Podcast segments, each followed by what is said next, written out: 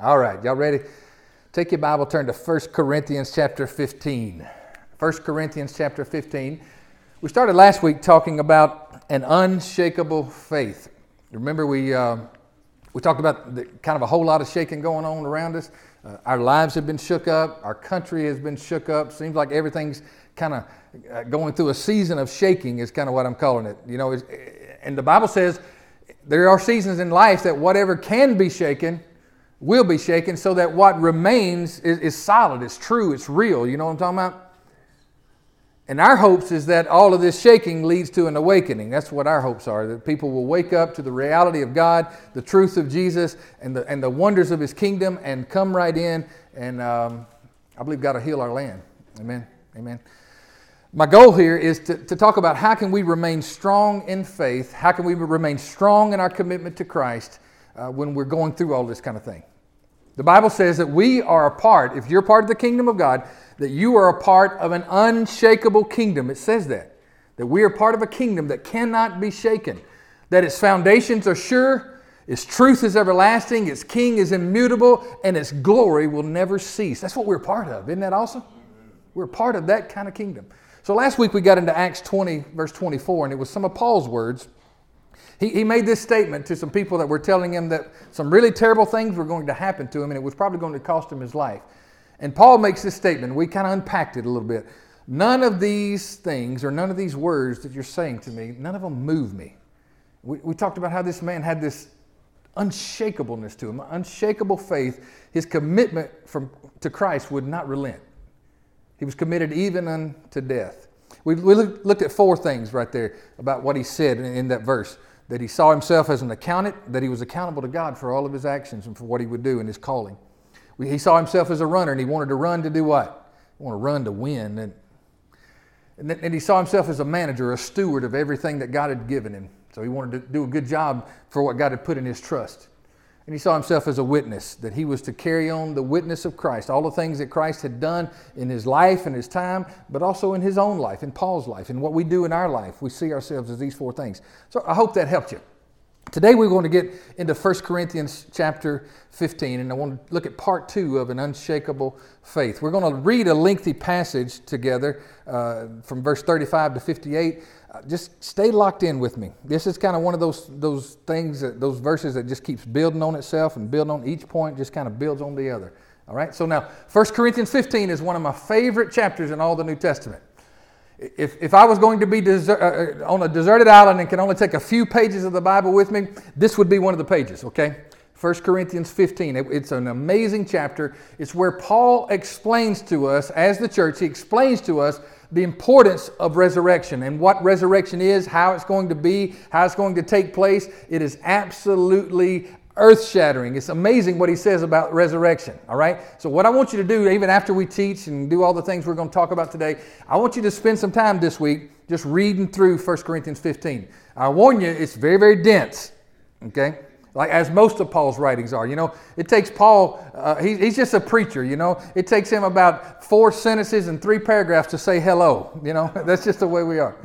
I, saw a joke the other day. It said it showed two chickens just kind of staring, and it says when the pastor preached for 30 minutes, and he says, "And now my first point is." You know that kind of that's kind of guy Paul was. He just takes a while to get to his point, but when he gets to it, oh boy, it's something else. All right. So go spend some time this week in 1 Corinthians 15. I believe it'll be a blessing to you. All right. Come on, lock in with me. I'm on. It's kind of lengthy, so just sit there where you're at. Let's start in verse 35 of 1 Corinthians 15. Let's read through the remainder of the chapter. All right, you ready? But someone will say, How are the dead raised up? And with what body do they come? Foolish one, what you sow is not made alive unless it dies. And what you sow, you do not sow that body or plant that body that shall be, but mere grain, perhaps wheat or some other grain. But God gives it a body as He pleases, and to each seed its own body. All flesh is not the same flesh, but there is one kind of flesh of men, another flesh of animals, another of fish, and another of birds. There are also celestial bodies and terrestrial bodies. Bodies in the heaven, like the planets, the stars, the sun, the moon, those kind of. Terrestrial has to do with the earth, right? So things on the earth that glorify God. But the glory of the celestial is one, the heavens, and the glory of the terrestrial, the earth, is another. There is one glory of the sun, another glory of the moon, and another glory or dignity of the stars. For one star differs from, from another star in glory. So also is the resurrection of the dead. The body is sown in corruption or planted in corruption, it is raised in incorruption. It is sown or planted in dishonor, it is raised in glory.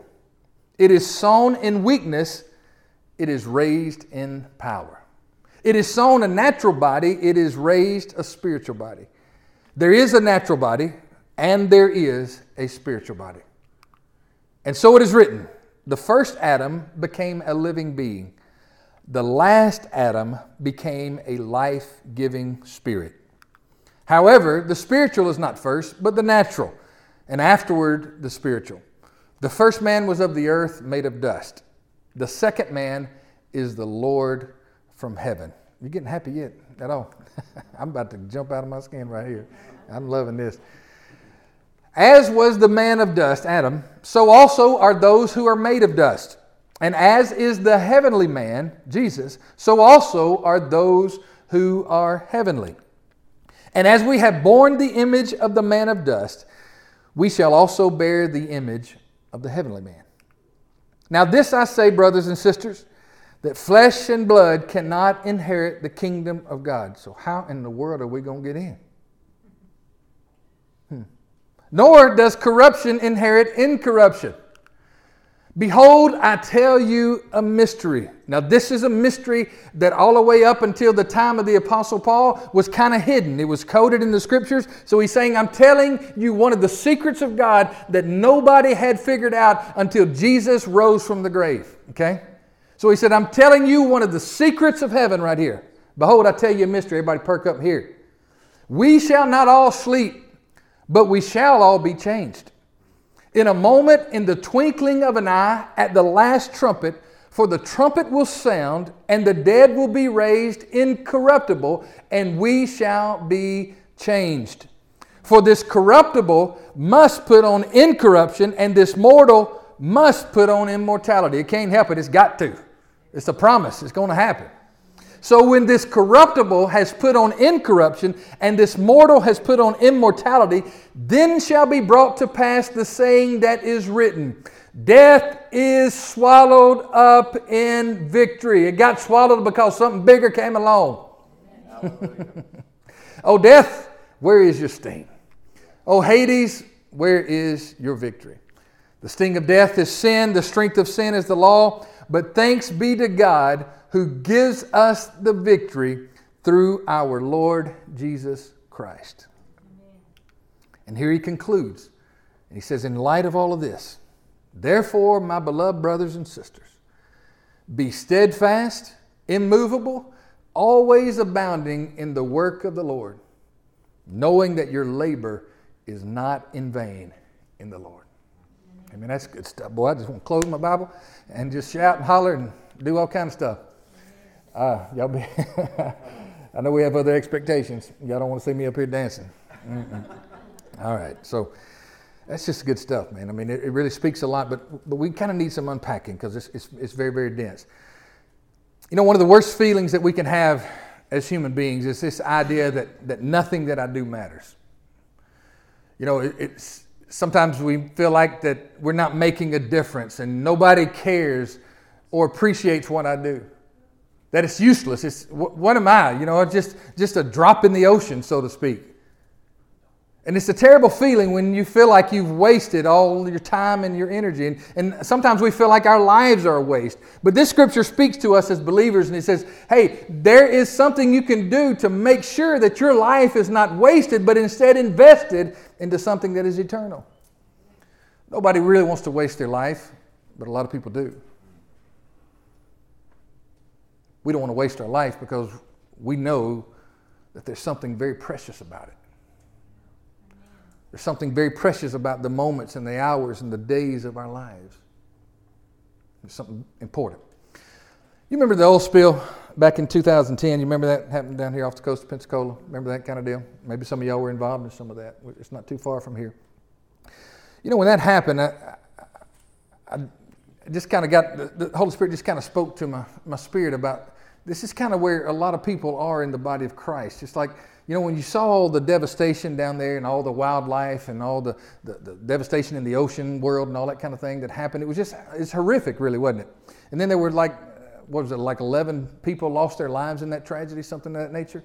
It was just awful to see all that. In fact, some of the ramifications are still happening today over just recovering from all that when I saw that and I saw all the reports on the news and the wildlife and, and they getting the, the soap and the stuff, getting the oil off the wildlife and trying to save and, and, and restore all the things that were happening, the Holy Spirit just spoke to my heart.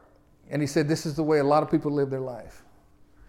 He said, Don't let what I put in you just spill on the ground.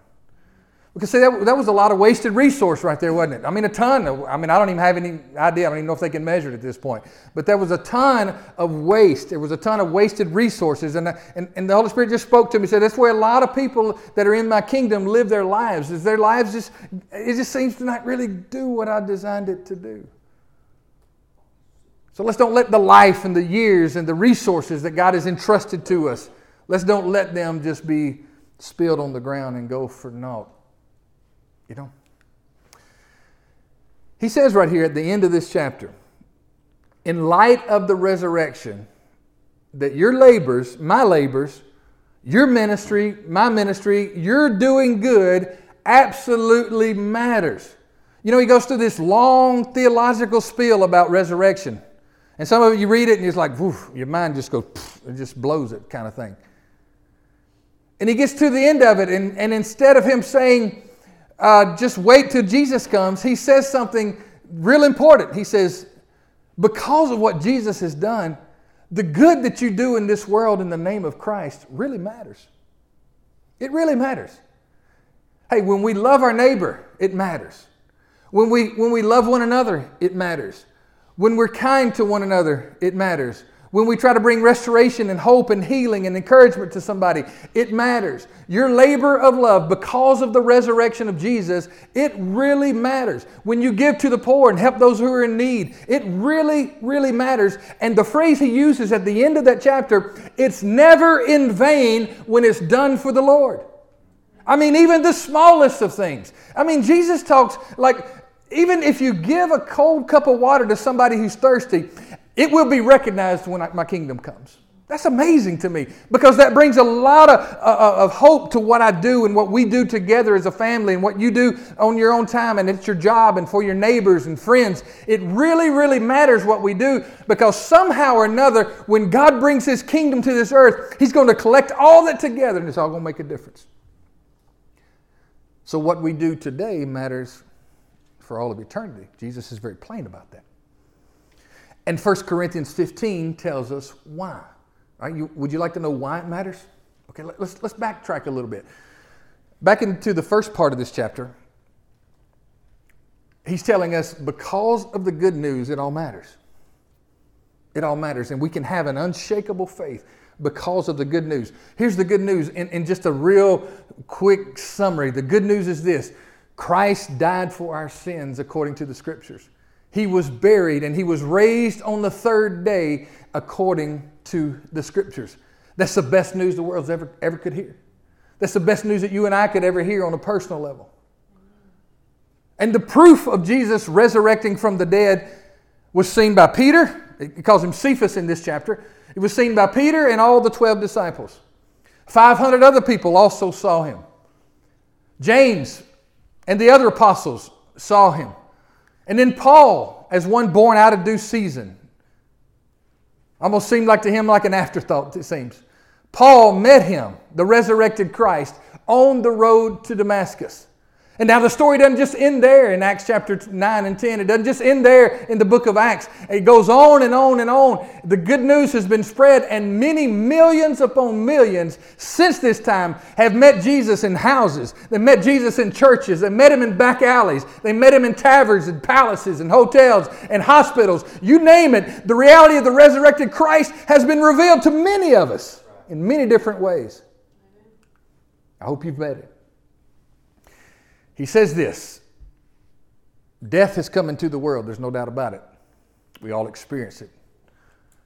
Some of us went to a funeral this week, tasted that bitter thing again. And if the Lord tarries, we'll even taste our own. Death has come. Adam, through sin, Genesis 3, brought death into the world. Sin came, death was the wages, death was the paycheck. God was very plain about that. But Jesus has brought another reality into the world. This reality is called the resurrection of the dead. Jesus brought that. And, and it says right here, and what Paul says, before it's all said and done, Jesus will even destroy our greatest enemy, which is death. That'll be a good day. Stood over many graves, stood in many a hospital room where I've just said, Lord, please take death out of here. It's horrific.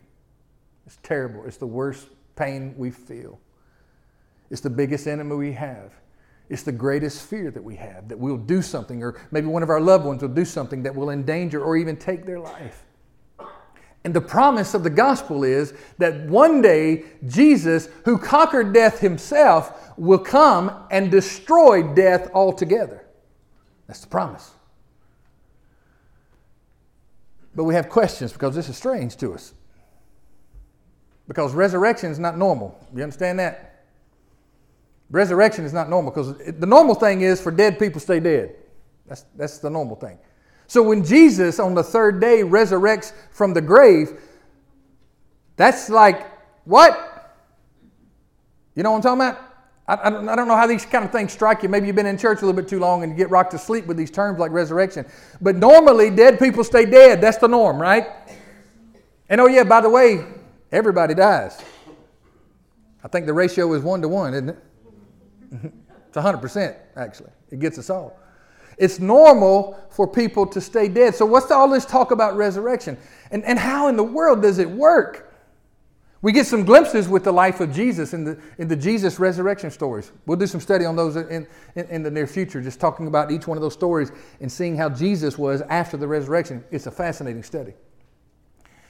How does resurrection work? How are the dead raised? Is the question that's asked right there.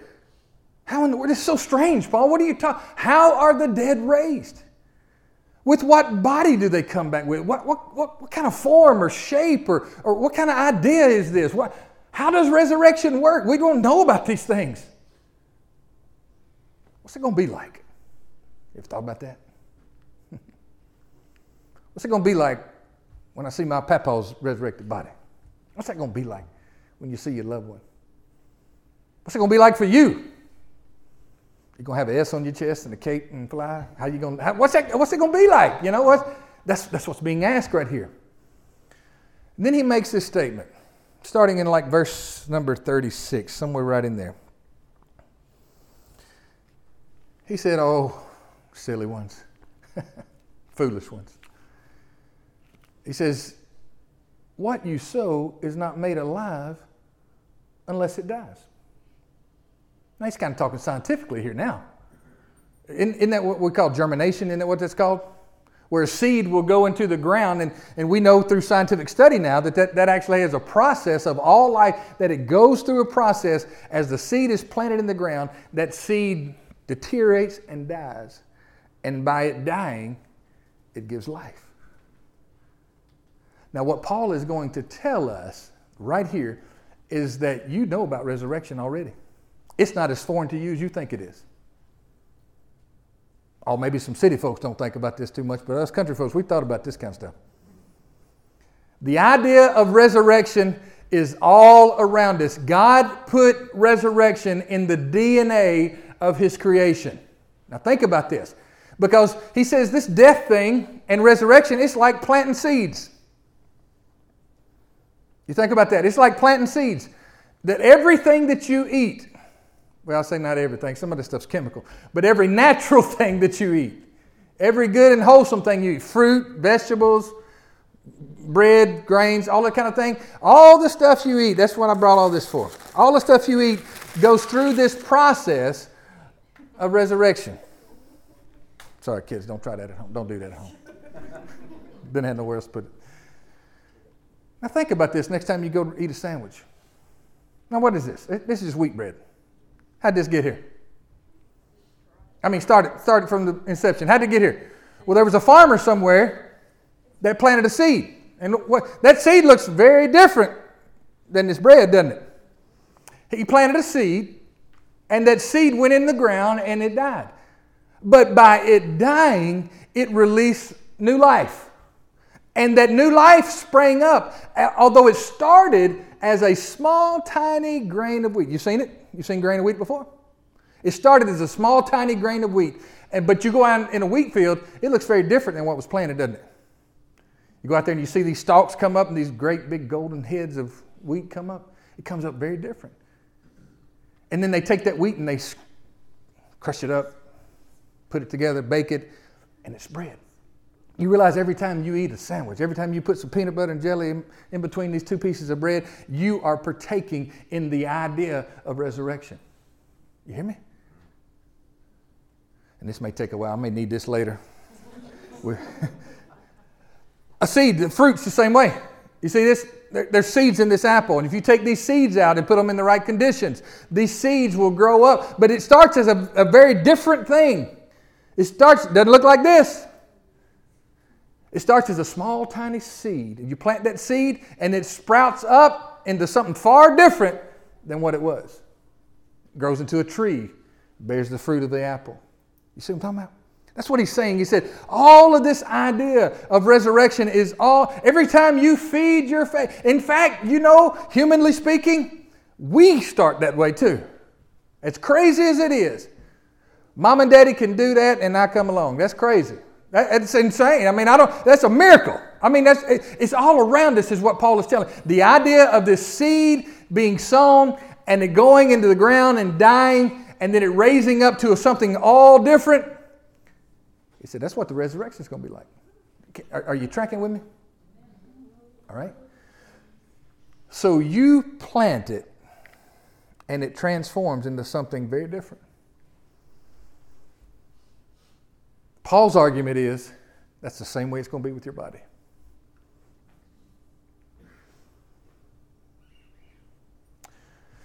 Now, according to what the stories of Jesus, what we see the body is planted. In Jesus' case, it was in a tomb. In our case, we do it in the ground mostly. You plant that body in the ground, and it raises up something far different. Now, when, it, when we look at the picture of Jesus after the resurrection, he looked the same, but he was far different, wasn't he? I mean, he could have fish and chips with the guys, and then the next minute he's walking through a wall, like, how y'all doing? Oh, it's, it's just crazy. So, so Jesus was very similar, but they would look at him and say, who, who are you? Who is this? Because he was the same, but he was way different. it's a fascinating study. You ought to look at it. You plant it, and it comes back transformed. And then he says in verse 39 through about 41, something like that, he says this. He says that not all flesh is the same. There's all kinds of different flesh. There's flesh of us human beings. There's flesh of an animal, which is different than our flesh. It's, it's, it's close, but it's different. Then there's the flesh of a fish, which is far different, isn't it? Then there's the flesh of birds. That, that kind of idea, that's, that's just simply why evolution just can't be true. It just can't be true. It's all different. Everything's different. It's got God's stamp in it some different kind of way, God's design. He says, Not all flesh is the same. Not all lights in the heavens shine the same. The sun is of great brilliance and has great prestige in the, in the solar system and in our lives. Without it, we would not survive, they tell us. But then you have the lights that glow at night that are not quite like the sun. Oh, we, got the moon, it, it helps a little bit, but it's way different, isn't it? So, not all lights in the heavens shine with the same brightness. We've got the sun, the moon, and even the stars who shine in lesser glory, although they're brilliant and wonderful. But it's all different, different levels of glory. Nor do we honor it all the same way. We don't honor human flesh and fish the same way. You know? We ascribe a different level of glory and dignity to each one. Everybody does. Believer and unbeliever alike. Now, let me, let me tell you how this works. Just give you kind of a, a crude example of what you can see right here. If you see a dead fish on the side of the road, you probably won't pull over. If you see a dead bird or even hit one with your car, you may go, oh man, I wish it wouldn't have happened, but you're probably not going to have a bad time about it. Not going to have to go to the psychiatrist over it. If you see an animal, we see them all the time deer up and down the highway and all this kind of thing on the side of the road, you, you probably, maybe something in you go, ooh, that's rough. But you, have a, you would have a far different reaction if you saw a person in an accident and heard that they died and you were right there on the scene. You, would have a far different, why? Because, see, there's a different level of glory we attribute, different level of honor. Because we all know our laws and our system of justice is set on that idea, that principle. We all know that there is something special and sacred and different about human life than it is, as wonderful as I love my little dog. There's something different between me and him. You know what I'm talking about? I don't want him to go anywhere. I love him.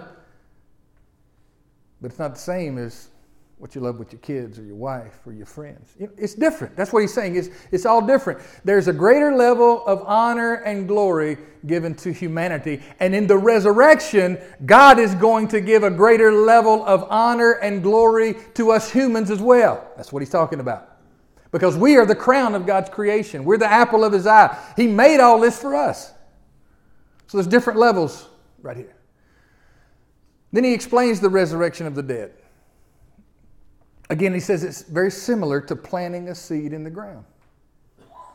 Now, listen how the comparison goes, because it spans over about three or four verses right here. This, this little synopsis right here I'm going to give you, just to kind of try to bring clarity, to bring all this. Because how many of your heads kind of started spinning when you was reading all that? Like, whoo, it's getting deep, boy. this is some of what he means right through here, verse 42 through about 44. It's like planting a seed. It's planted in corruption but it will be raised in incorruption.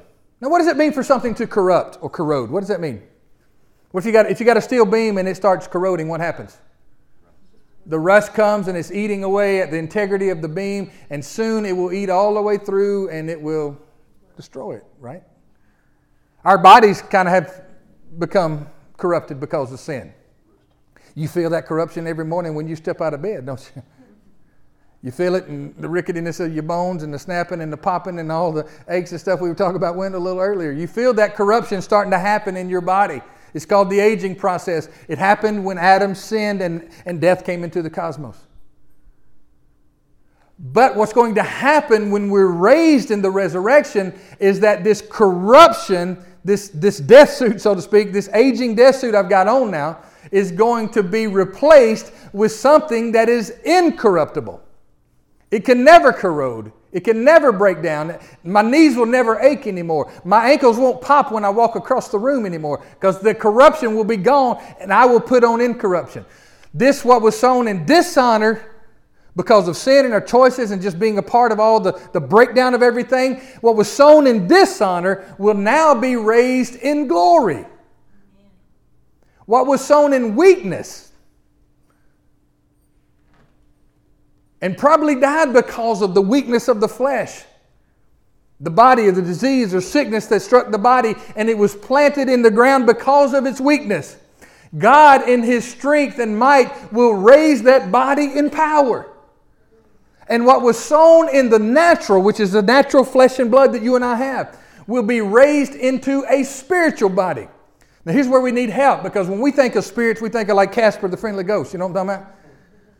We think about all the things that float around in the air and we see them on the paranormal shows and all that kind of thing. We, we think of spirit, spirit like disembodied stuff. But the Bible doesn't present it like that. Not for us.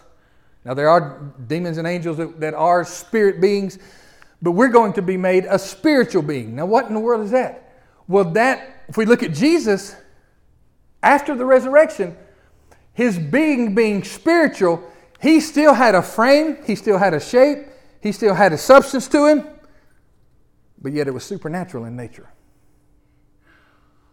He could appear, he could disappear, but he could eat and he could talk. you would see something different radiating from him. But you could also touch scars in his hands and in his side. See what I'm talking about? So the spiritual body that's talking about, we, we get an idea from Jesus. The spiritual body that we're going to have is very similar but very different because it won't have any of the corruption, any of the weakness. And yes, you will be Superman. You will be Superwoman. I don't know what that's going to look like, but you ain't never been so pretty. You ain't never been so strong. You ain't never been so smart. It's going to happen. All right? Now, just like Jesus. Right? So now, about 45 through 49, he picks up again with this comparison. He said, Adam, go back to Genesis 1 and 2, Adam, which the word Adam just simply means earth, it means from the earth idea, Adam, he was the first man, the first human being that ever was, Adam. Jesus now is the last Adam. Adam, as the first man that ever lived, was considered to be the federal head of all creation, right underneath God in the management of this world. In fact, he was given dominion and, and, told to take authority over everything that's here. It's yours, Adam. You take care of it. Adam became a living being, remember? God shaped him out of the dust of the earth. Adam is part earth and he's part God part of God. Say it like that. Adam is part earth. God shapes him out of the dust of the earth. And then God does something to cause him to come alive. This is the God part that gets into Adam. He, he breathed into Adam's nostrils the breath of life, and what was just a laying shape of a body of a shell that was there, when God breathed into Adam, Adam came alive. He was a living being. What was his source of life? God. Adam was a living being. Jesus comes as the last Adam. He's the next federal head who takes over where Adam, you don't know what the temptation is about? It's about Jesus reclaiming that headship over creation. You don't know what the cross is about? Jesus putting the final blow on all that and retaking his place as the rightful heir and Lord and Christ over all of God's works, including us. It calls him the second man. So Adam's the first man. Jesus, according to this theology here, becomes the second man. And he is not just a living being, Jesus is a life giving spirit. See, all Adam could do was pass on natural life. Jesus comes and he passes on what's called eternal life, which we don't even have any way to describe that. It's so, so odd to us because eternal life doesn't have to do with just forever, it has to do with God. It's God's kind of life and it will last forever, but it's God's life. And Jesus is the one who comes for all the ones who were born in Adam who want to be a part of Him. Jesus becomes a life giving spirit. So, time and time again, we hear Him saying things like, If you will come to me, I will give you life. Where Adam could just be alive, Jesus comes to give life. You see, see that's what He's saying right here. Adam was just a natural dude. He was just a natural man. Jesus was a spiritual man. And here, here's where he splits it right here. Adam was from the earth, he just made of dust, which was important. He was a wonderful part of God's creation. But Jesus is the Lord from heaven. Adam was just from the earth. Jesus is from heaven. You know what he's saying to us right there? Jesus is made of the stuff of heaven. That's who we follow, that's who we serve. And the promise is this as you and I have been have borne the image of Adam, the man of the man of dust. As we follow Christ, we will also bear the image of the heavenly man. See, that's where the resurrection is going to come in. And we're starting to bear that now in our salvation, and our walk with God. And what was lost in the image, remember, Adam was created in the image and likeness of God. And because of sin, that began to break down. Jesus comes and restores it and says, Now I want to remake you, Jesus says this, into my image. And I want you to bear my image. I want you to bear my name. Jesus would say it like this I want you to come follow me. I want you to follow me so that you can become like me. You can holler, shout, scream, whatever you want to now. I'm about to explode if you hadn't noticed that. And then he says this after explaining all this stuff about resurrection, how's it going to happen? He said, I want to tell you this mystery. This mystery. That because of Jesus, now we're part of. Natural flesh and blood, this stuff right here that we have on, this earth suit, cannot inherit the kingdom of God. It can't get in there. It can't. It can't handle it. In fact, anytime God shows His glory in just a small amount, what happens to the human being almost always in the scriptures where we see things happening? What happens to a human being? They fall over like they're dead because they can't take it. This body and this, this reality we live in right now cannot take that fullness of the reality of God and His kingdom. We can't take it. So we can't inherit the kingdom of God. So, how are we going to get in? So, God makes a way for us to get into this eternal kingdom. You want to hear how he's going to do it? You want to hear how he's going to do it? You want to hear it? A change is coming. A change is coming. Something's going to happen that's going to make this a reality for all of us. He says, I'm going to tell you a mystery.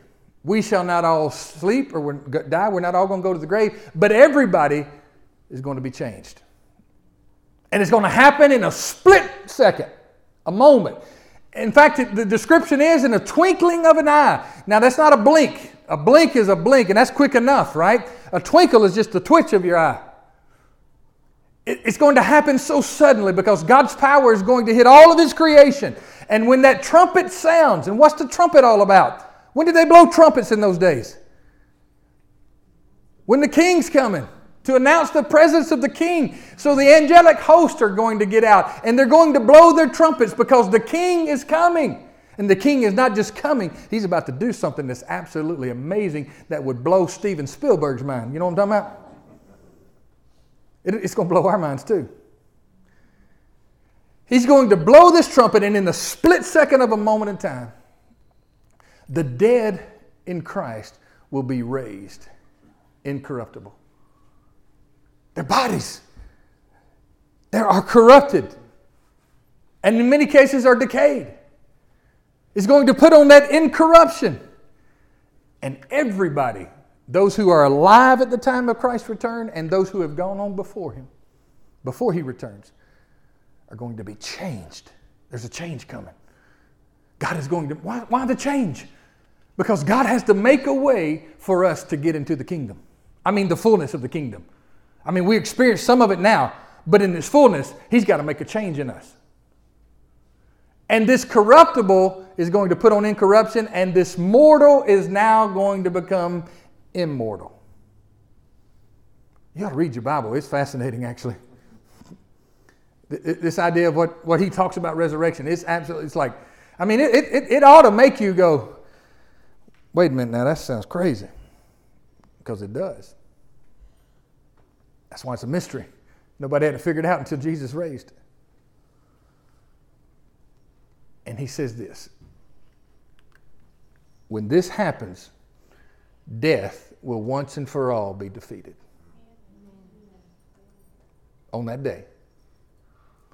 All the corruption that's been brought into the world, all the corruption that's been brought into our lives, will be defeated on that day. And it says it like this Death is swallowed up in victory. That's what we're going to be saying on that day. Death is swallowed up in victory. Death, where is your sting? Oh, grave, where is your victory?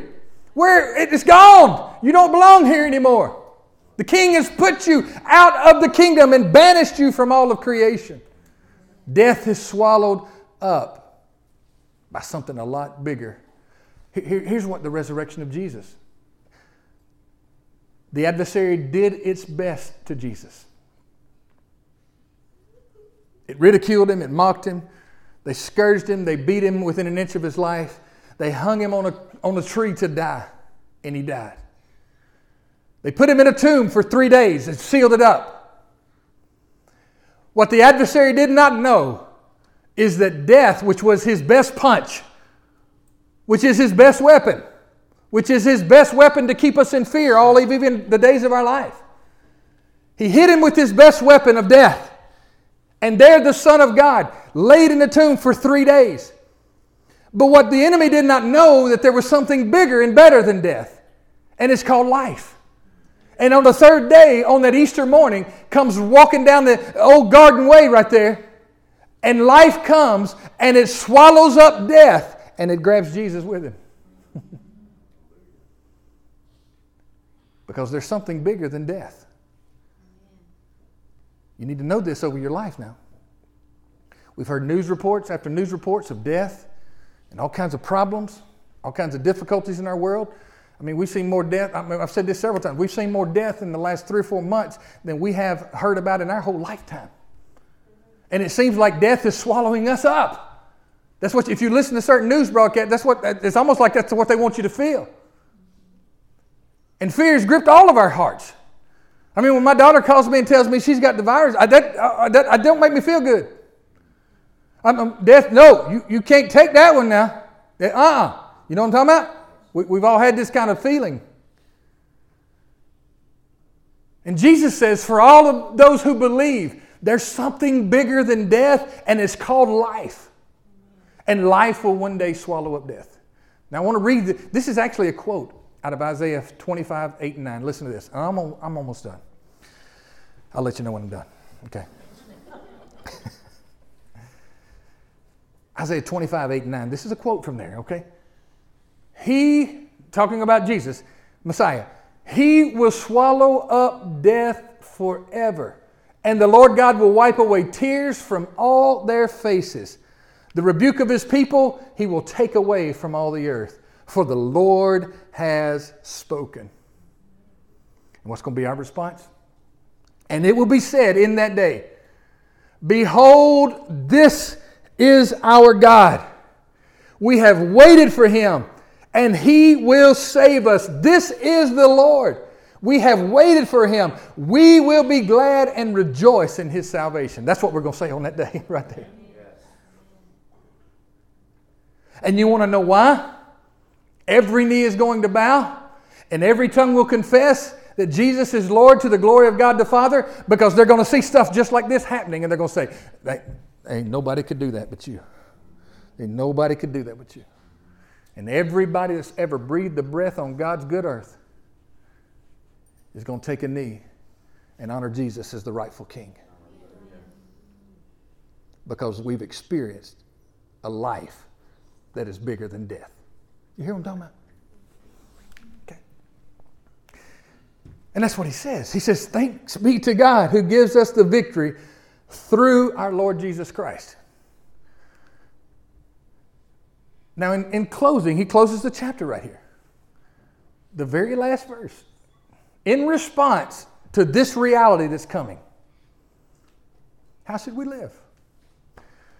Should we just build a fort around ourselves and just hang on until Jesus comes? That's not what he says. This is what he says.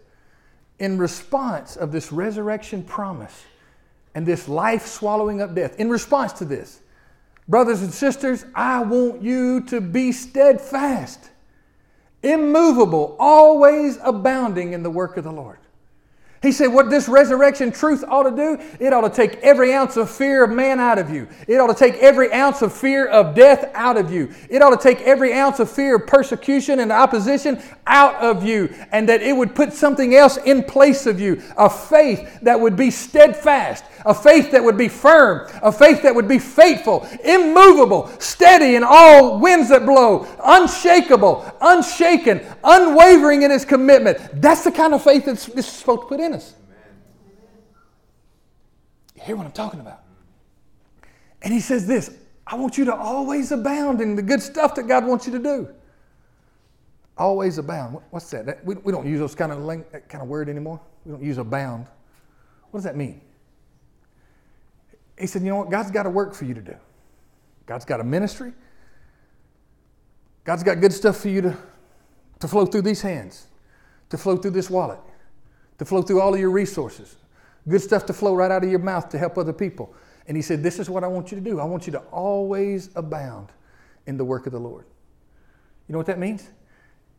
Go beyond what's expected. I'm going to tell you, my, my English teacher taught me this in college. I wrote all the papers, did all the stuff, and I'm telling you, if she gave us an assignment to write a thousand word essay, guess how many words I wrote?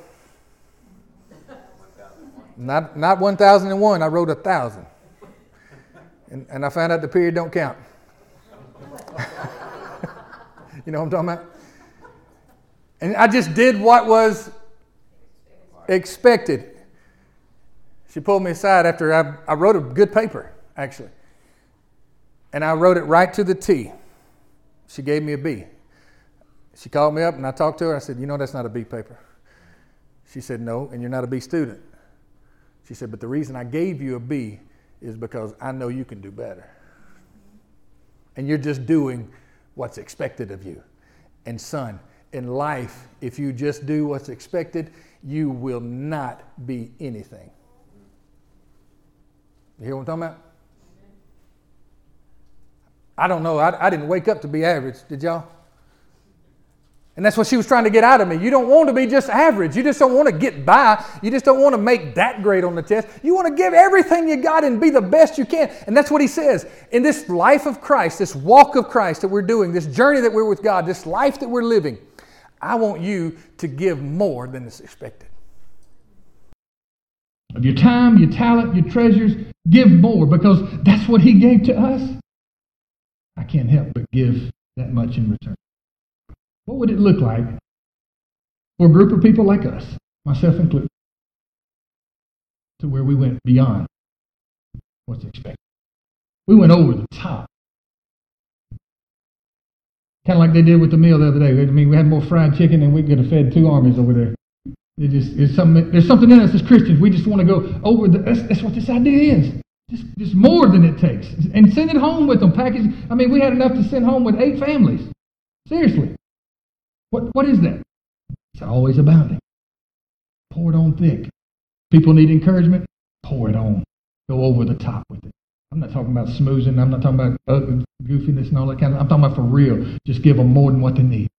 Somebody needs a blessing in their life financially, and you're able, give more than they need. Give it to them. Abound. Abound. You got a calling in ministry, give it everything you got. Put it so you can lay your head on the pillow at night and you go, I'm exhausted. Give it everything. That's what he says. In light of resurrection, we should give more than what's expected. Always abounding. Knowing that your labor is not in vain. Knowing that everything you do, from giving away a cold cup of water, Jesus said, encouraging those visiting the sick, taking care of people, encouraging them, whatever it might be. Everything matters. And when this king comes, when he returns to set his kingdom up on this earth, when this king comes, all that's going to be brought together. And somehow or another, the apple pies you gave away, the hugs, encouragement, somehow or another, all that's going to be brought and redeemed. And he's going to say, This matters. You know what I'm talking about?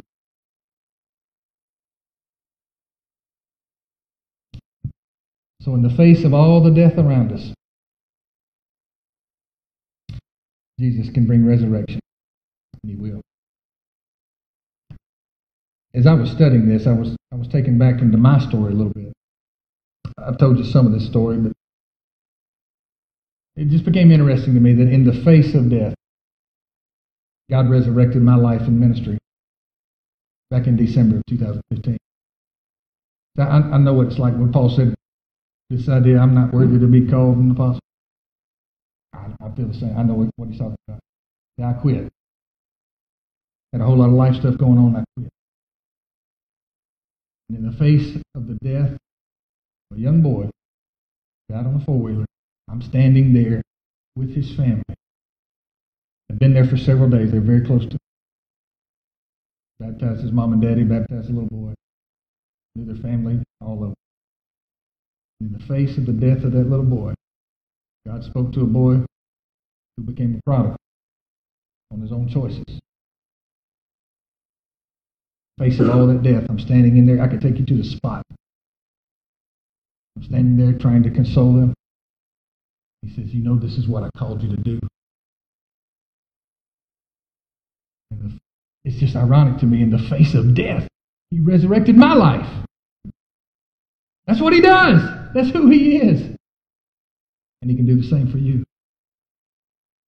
Make no mistake about it. What Paul is telling us that a firm belief in the resurrection is how you and I can have an unshakable